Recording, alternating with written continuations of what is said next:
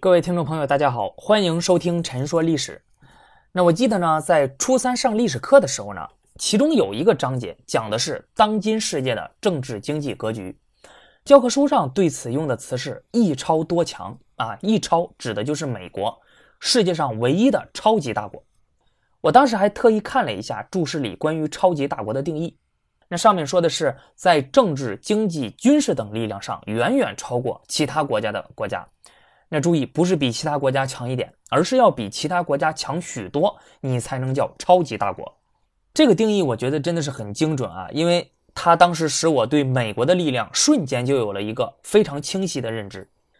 那我们都知道，美国建国只有两百多年，还是一个比较年轻的国家。它一开始呢，其实也没有现在这么强大，那都是一点点发展起来的。那对于美国的崛起呢，很多人的关注点一般都在南北战争、一战、二战。等这些重大的事件上，但是国防大学战略研究所副研究员徐其玉老师在他的《帝国定型》这本书里，却把目光放到了1890年至1900年这十年里。这十年里啊，看似好像是没发生什么太大的事儿啊，我们一般人对美国这十年发生的事儿呢，也没有什么太多的了解。但是徐老师认为呢，这十年才是决定美国崛起的关键时期。是美式帝国的定型期，帝国基础性的特征和内在逻辑都是在这十年里奠定的。在十九世纪最后的十年中，美国过去一百多年的发展模式已经走到了尽头，整个国家呢都需要战略转型，而美国恰恰就是在这十年里顺利的完成了转型，确立了未来的发展道路和方向，从一个地域性大国基本转变为一个世界性帝国。为之后成为超级大国、称霸全球奠定了基础。那么，在这十年间，到底发生了什么？美国又做了什么呢？现在我们就来聊一下。那十九世纪下半叶是美国历史上经济发展的黄金时期。当时南北内战结束，第二次工业革命开始，西进运动呢也逐步步入了高潮时期。这使得美国的经济迅速发展。到一八九零年，美国的工业产值超过了英国，跃居世界第一。而在农业方面呢，美国成为了世界农业出口第一大国。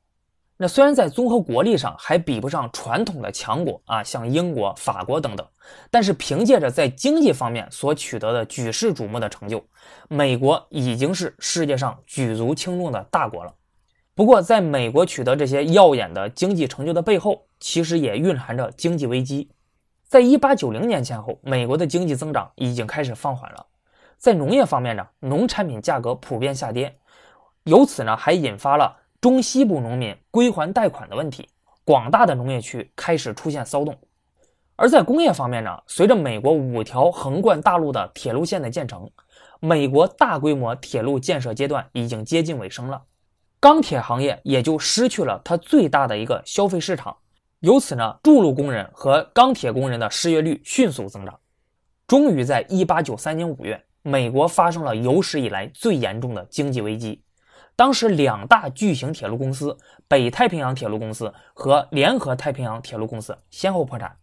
其他许多的公司也纷纷倒闭，开始裁员。这其中呢，也包括著名发明家爱迪生的公司，他呢被迫解除了他公司将近百分之七十的员工。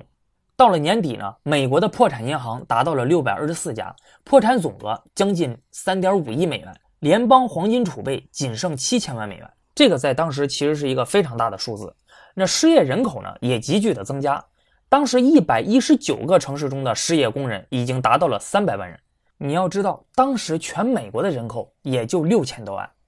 那另外呢，经济危机还使得工人运动迅猛发展，而且社会主义的色彩越来越重。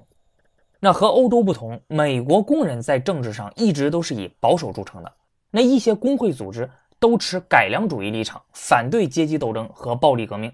大多数美国人都相信，依靠美国现有的民主制度，可以有效地缓解工人阶级的不满，并且避免社会主义革命。那很多美国人他就认为，没有必要去推翻现有的资本主义制度，从而建立社会主义制度。但是，1893年的经济危机似乎就使这些社会和政治调节功能都失灵了，全国各地呢都出现了罢工和骚乱。在一八九四年五月，普尔曼公司的铁路工人呢举行了美国历史上规模空前的大罢工，使整个西部的铁路运输陷于瘫痪。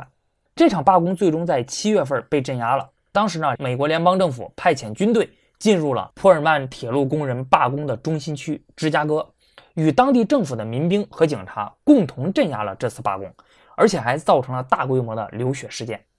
罢工虽然被镇压了，但是这种公开使用军队处理社会问题的做法，马上就引来了另外一种恐惧。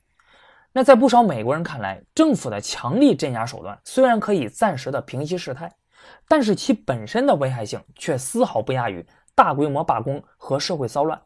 那很多人就担心，这种做法开启了政府在国内政治中动用军队的危险先例。那如果罢工一直不断，社会持续动荡的话，政府又不断的采取这样的做法，那么政府的权力将越来越不受限制，并且形成中央集权。从而终结由美国开国元勋们按照权力制衡和民主原则建立起来的政治体制。美国呢是一个非常注重权力制衡的国家，分权制衡的思想深入人心。那在他们看来，要想使美国成为一个民主自由的国家，就必须要限制政府的权利。而如果要想限制政府的权利呢，你就必须要保证不能使权力集中于一个机构或者一个人手中，而是要把权力分散开来，使他们各自相互制约。那所以你看，美国是世界上实行三权分立最彻底的国家。在联邦政府里呢，立法权归国会，行政权归总统，司法权归最高法院，这是横向分权。这三个机构他们的地位是一样的，平起平坐。美国没有一个最高的政治机构。另外呢，它还有一个纵向分权，也就是说，在美国呢，政府权力分属于联邦政府和州政府，也就是中央和地方。因此，对于美国人来说，任何有可能造成集权的状况。他们都十分的警惕，那这样经济危机引发了社会危机，又引起了更深层次的危机，那就是对美国政治体制的怀疑。一些人开始担心，一个多世纪前制定的民主宪政制度是否还能适用于一个工业化的、幅员辽阔的、人口众多的现代美国？那要知道，美国刚建国的时候，经济主要还是以农业为主，领土面积呢八十万平方公里，人口只有两百多万。经过一百多年的发展，到一八九三年的时候，美国已经成为了世界第一工业大国，拥有九百多万平方公里的土地和六千多万人口。这种怀疑和担忧对美国来说，可能比经济衰退和社会骚乱更加的危险，因为这种怀疑所动摇的是美国长期以来最引以为豪的民主制度，是对美国核心价值观的信心。在著名历史学家霍夫施塔特看来，当时的美国陷入了一种普遍的心理危机。整个社会处于恐慌和迷茫的状态，对未来的命运感到担忧。因此，当时美国的精英阶层都在全力思考两个问题，那就是美国为什么会陷入如此严重的经济危机和社会危机，以及应该怎么办。最先回答这两个问题的呢，是历史学家特纳。他认为，美国经济在过去几十年里之所以能迅速发展，是因为美国的西部边疆不断扩大和开发。这就是美国历史上著名的西进运动，而现在美国的西部边疆已经濒临太平洋了，没有办法进一步拓展了，边疆消失了，所以美国经济才陷入了危机之中。因此，摆脱危机最好的办法就是继续扩张，以创造新的边疆。特纳的这种说法在学界和社会上都引起了巨大的反响。那尽管呢，后来有不少历史学家都批评过，说他的理论并不符合客观事实。但是呢，特纳他用一种高度简化、直观的逻辑，指出了美国经济危机的原因和解决办法。对于当时的很多美国人来说，特纳的这种解释看得见、摸得着，而解决办法更是简明有力、易于理解和接受。因此，特纳的解释实际上是起到了某种社会动员的效果。美国上下越来越有意识地把继续扩张作为摆脱危机的基本思路。但是如果要是扩张的话，应该怎样扩张？向哪里扩张呢？这个特纳并没有给出答案。回答这一问题的是海军史学家、海权思想家、著名的海权论创始人马汉。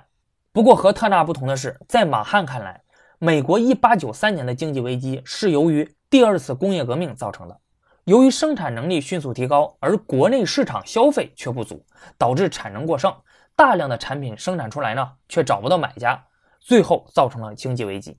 因此马汉给出的解决措施就是要开拓海外市场，通过对外贸易来弥补国内消费能力不足的问题。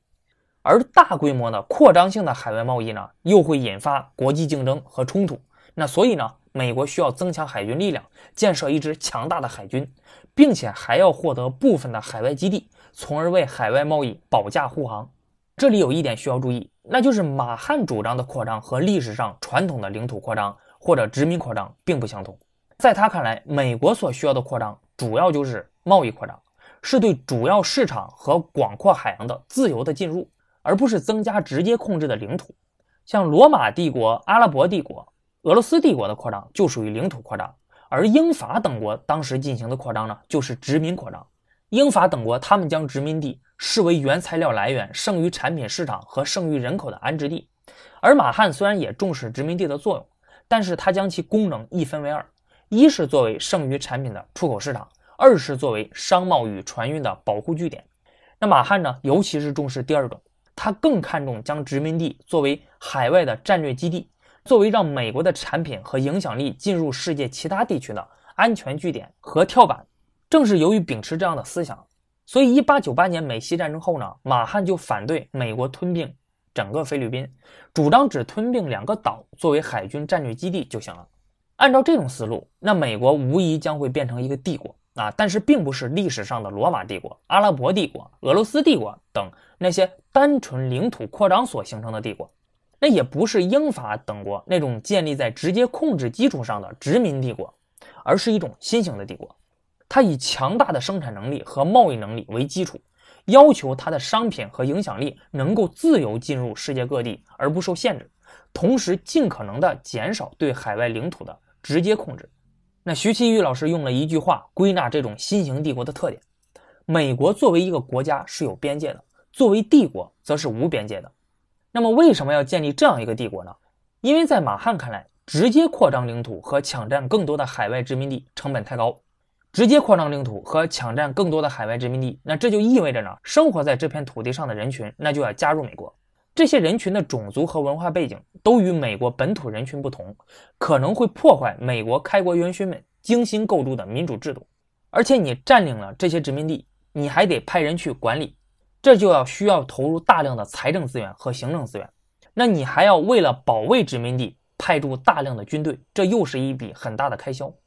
另外呢，当时全球的殖民地已经差不多被英法德等国瓜分完毕了。如果美国要想抢占海外殖民地的话，势必会和这些强国发生军事冲突，而美国的军事实力呢又有限。但是美国所追求的海外贸易等商业利益，其实是完全可以在不承担这些成本的情况下获得的，因此没有必要直接扩张领土和抢占更多的海外殖民地。你夺取了，反而是累赘，得不偿失。那马汉的理论呢，不仅仅停留在一个理论层面，因为他得到了当时美国精英阶层的强烈支持。而且呢，非常重要的一点是，马汉和当时美国很多的政治人士都有着密切的交往，包括后来成为美国总统的西奥多·罗斯福。这些人呢，都属于信奉海外扩张的帝国主义者，他们经常会在华盛顿聚会，实际上是形成了一个在美国上层推动海外扩张的精英俱乐部。那马汉的思想通过他们在权力高层的广泛传播，对美国外交和军事政策走向产生了深远的影响。除了特纳，马汉。当时也有不少的其他思想界人士也主张海外扩张，在这些人的推动下呢，美国社会呢实际上是完成了一次大规模的心理动员和观念更新。那越来越多的人坚信海外扩张是解决美国现在危机和困境、顺利实现转型的重要选择。从1890年到1900年期间，美国共经历了三届政府：共和党的哈里森政府、民主党的克利夫兰政府和共和党的麦金莱政府。这三届政府的执政理念虽然有差异，总统呢也属于不同的党派，但对美国社会经济危机的认识和解决危机的思路是基本一致的。其各项具体政策在最终效果和影响上也指向同一个大方向，那就是推行一种以贸易为主的海外扩张，建立一个不受边界限制的新型帝国。现在解决危机的大方向已经定下来了，那在具体的政策上，美国政府准备怎么做呢？咱们下期再说。